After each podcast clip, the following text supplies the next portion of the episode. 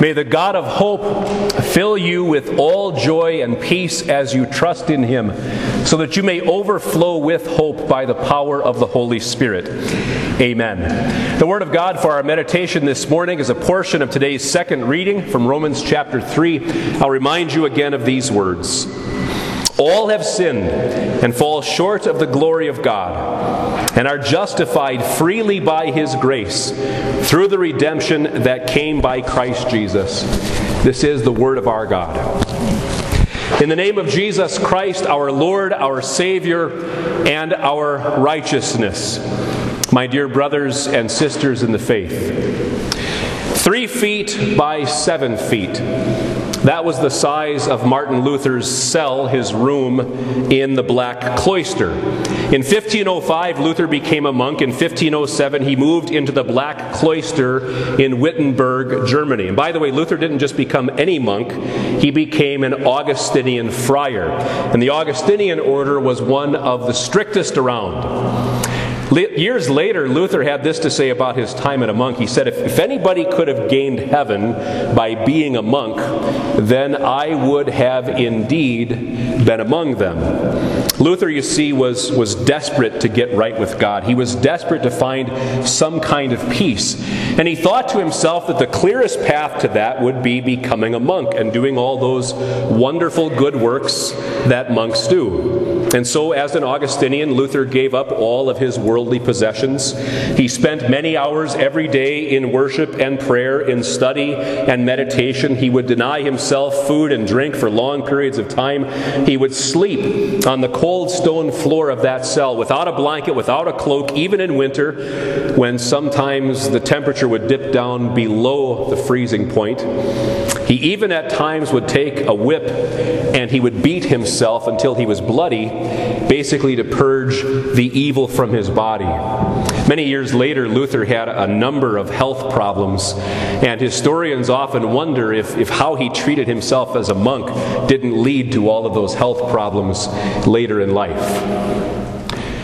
So, did it work? Did Luther find what he was looking for? Did he find that peace with God? No. Why? Because he was looking in exactly the wrong place. My friends, this morning, as we celebrate the 500th anniversary of the Lutheran Reformation, we're going to rediscover where to look. We're going to be reminded again the only path to peace. We will say that a right relationship with God comes through Jesus Christ alone. The Apostle Paul, in, his, in God's Word before us today, tells us that righteousness, the righteousness that Luther craved, the righteousness that we all need, it comes to us from God. It comes by grace alone. It comes by faith alone. And it comes through the Holy Scriptures alone. If you were to die tonight and God said, Why should I let you into my heaven? How would you answer him? The vast majority of people in this world would answer with something like this Well, I've, I've tried to live a good life, I've tried to be a good person. God says something vastly different about the requirements to get into heaven. He says, Be holy, because I, the Lord your God, am holy. Nowhere does God ever say, just do your best, just try your best, and I'll be satisfied with whatever that happens to be. No, he doesn't say that at all. He says, do. He says, don't do. He says, Be holy and perfect and righteous, and do that all the time without fail. Keep my law. I'm going to turn that off because a little bit of feedback going there. We argue, though, with that, don't we? We say, that's impossible. How can anybody be perfect all the time? That's unrealistic. Nobody can do that. Exactly. All have sinned and fall short of the glory of God. The last time I checked, all means everybody, which means that you and I have fallen short of the glory of our God. We've fallen far short of His demand that we be absolutely righteous and sin free. The Apostle Paul uses a word here for sin that has the idea of missing the mark. Imagine going for that A plus on your geography exam, but missing every single question and getting an F. Imagine uh, that you're trying to get that promotion at work. And you really work hard at it, but you end up getting yourself fired. Imagine having a rifle and you look down range at that target, you've got the scope on it, and you want to hit the bullseye dead in the middle. But not only do you miss the target, you end up shooting yourself. That's how great our failure has been. So what? Everybody's fallen short. We're all in the same boat. What's the big deal? I'll tell you so what. Jesus himself said, Be afraid of the one who can destroy both body and soul in hell. The devil, right? No.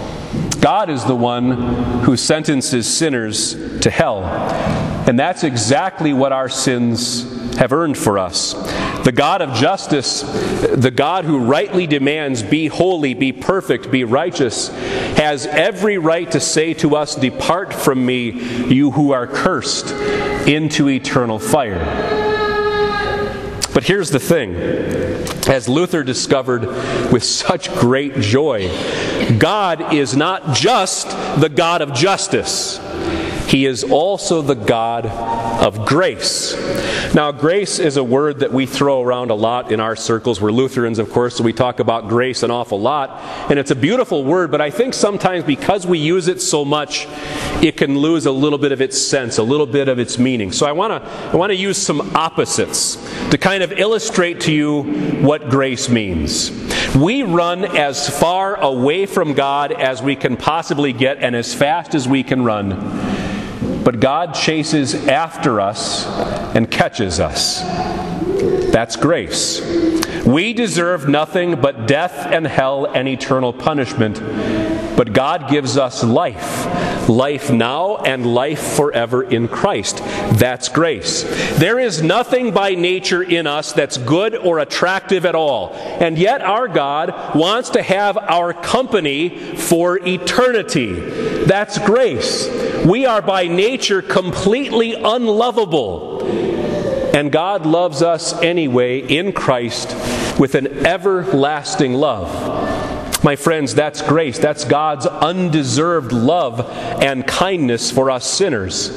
Consider for a moment this God who is at the same time both perfect justice and perfect grace. In his justice, God demands be holy, be perfect, be righteous, be sinless.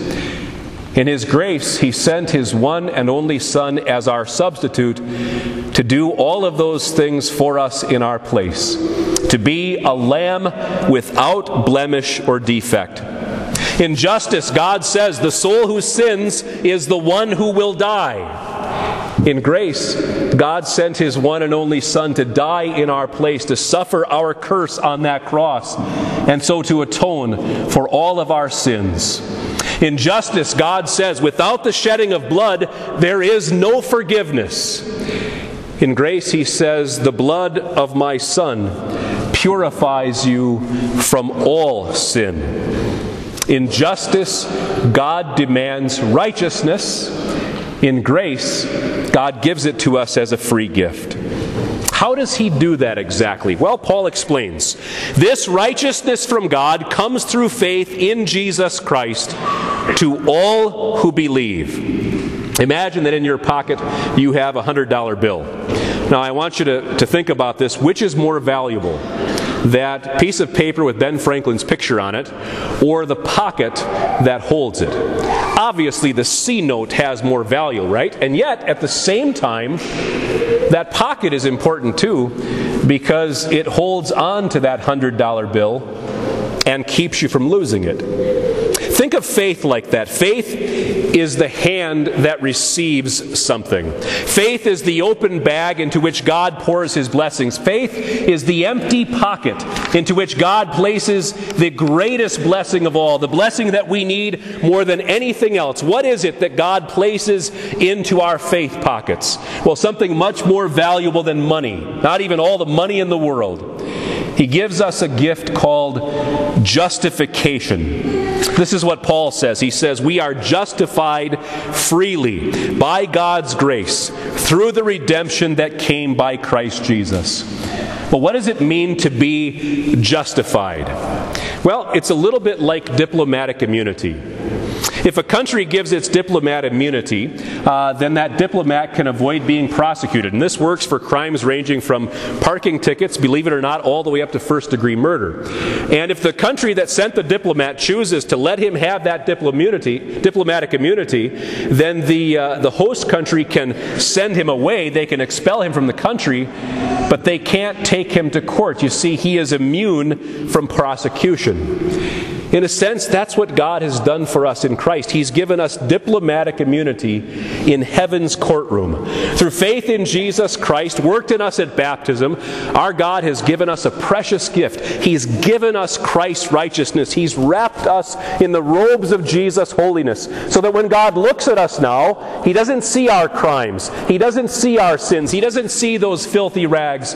He sees only Jesus' holiness. Jesus accomplished this this righteousness for the entire world, but God gives it to individuals. He gives the benefits of it to individuals one at a time through faith. My friends, this is reason for us to rejoice because the charges against us have been dropped. We are justified. It's just as if we'd never sinned. We are free and forgiven in Christ. So, how did we get to be in this place? How did we get to be those who have faith in Jesus? How did we get to be believers in the Lord Jesus Christ? I mean, is faith something that we do? I mean, is it like our part of salvation? You know, Jesus did 99.9% of the saving, but we do that one tenth of 1%, just our little part, by accepting Him, by believing in Him. You know, sometimes I hear it put this way Jesus did it all. All you got to do is believe, which is just honestly not the best theology. Because you see, faith is the opposite of doing. Faith is receiving. Paul tells us in our text that faith comes to us apart from the law. The righteousness of Christ comes apart from the law. In Ephesians, he said it comes not by works. We are not saved in any way, shape, or form by what we do, but only by what the Lord Jesus has done for us. By faith, God gives us what Jesus did for us. So I'll ask the question I asked a minute ago again How do we get this faith? A little later in this same letter to the Romans, the Apostle Paul wrote very clearly faith comes from hearing the message, and the message is heard through the word about Christ. We're familiar with that passage.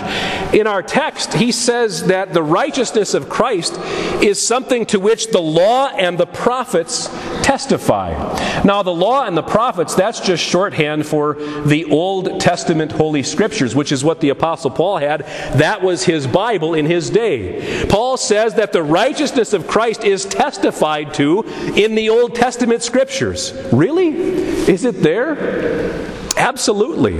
We just heard this morning from Habakkuk that the righteous will live by faith. Jeremiah, in his book, he gives a beautiful name to our Lord Jesus. He calls him the Lord our righteousness. I'm reminded of something Martin Luther once wrote. He wrote, Lord Jesus, you are my righteousness, I am your sin. You became what you were not, so that I might become what I was not which just reminds me of something the Apostle Paul wrote to the Corinthians. He said, God made him who had no sin to be sin for us, so that in him we might become the righteousness of God. That's the great exchange. Jesus took the guilt of my sin, and I get the credit for his holiness and righteousness. I want you to understand that that's the message of the entire Bible. That's the message of all the scriptures. The Bible is Christocentric, it is Christ centered. Every single page, every single word, finally, is about the Lord Jesus Christ and points to Him. Think of the Bible like a, a pipe organ. Pipe organs often have hundreds, even thousands of different pipes. They are of different lengths and shapes and sizes. They're even made of different materials, metals and wood, uh, and they make all kinds of different sounds individually by themselves. but play them together and they make beautiful music. The Bible was written over many centuries by many different men who had different writing styles, lived in different places, had different situations in life. They even wrote the Bible in three different languages Hebrew and its cousin Aramaic in the Old Testament, and Koine Greek in the New Testament. And yet, my friends, the Spirit guided that writing in such a way that the Holy Scriptures, both Old and New Testament, sings just one beautiful song salvation by grace alone, through faith in Jesus Christ alone. You see, it is through this gospel, it is through the good news that the Spirit creates and strengthens faith in our hearts. Without the Bible, we could know that God is great, He's big, He's strong, He's powerful, He's holy. We know that from creation and conscience. But without the Bible, we would know nothing of salvation in Christ. We wouldn't even have an inkling that God declares us not guilty through faith in Him apart from what we do. Without God's Word, like Luther, we would be stumbling around in a vain attempt to try to save ourselves, to try to find some kind of peace with God, and we would be failing miserably. But thanks be to God, He's given us His Word. And through that Word, we know and we believe by the Spirit's power that we are saved by God's grace alone, through faith in Jesus Christ alone. Come back with me for a minute to the Black Cloister, where Luther was a monk. For years, he toiled there as a monk in a vain attempt to try to find some peace, in a vain attempt to try to work his way to heaven until he finally discovered the gospel. After he discovered the gospel, uh, being a monk became less popular in Germany, and so that, that uh, Augustinian order there at the Black Cloister basically folded. Did you know that then Elector Frederick, the ruler of Saxony, gave the entire Black Cloister, this huge building, to Luther to be his personal family home? And he lived there for many years with his wife Katie and with his children in peace. Now, where did his peace come from? It did not come from domestic bliss. It came from words like the ones we have before us today. It came to us from the simple gospel message, again, that we are saved by God's grace alone through faith in Jesus Christ alone. My friends, we have the same peace. We have the same righteousness of our Savior. Like Luther, we are saved by God's grace alone, through Spirit worked faith in Jesus Christ alone, and we know of this and believe this through the Scriptures alone. My dear brothers and sisters in Christ, go home and sleep well tonight because you have peace with God through Jesus. Thanks be to God. Amen.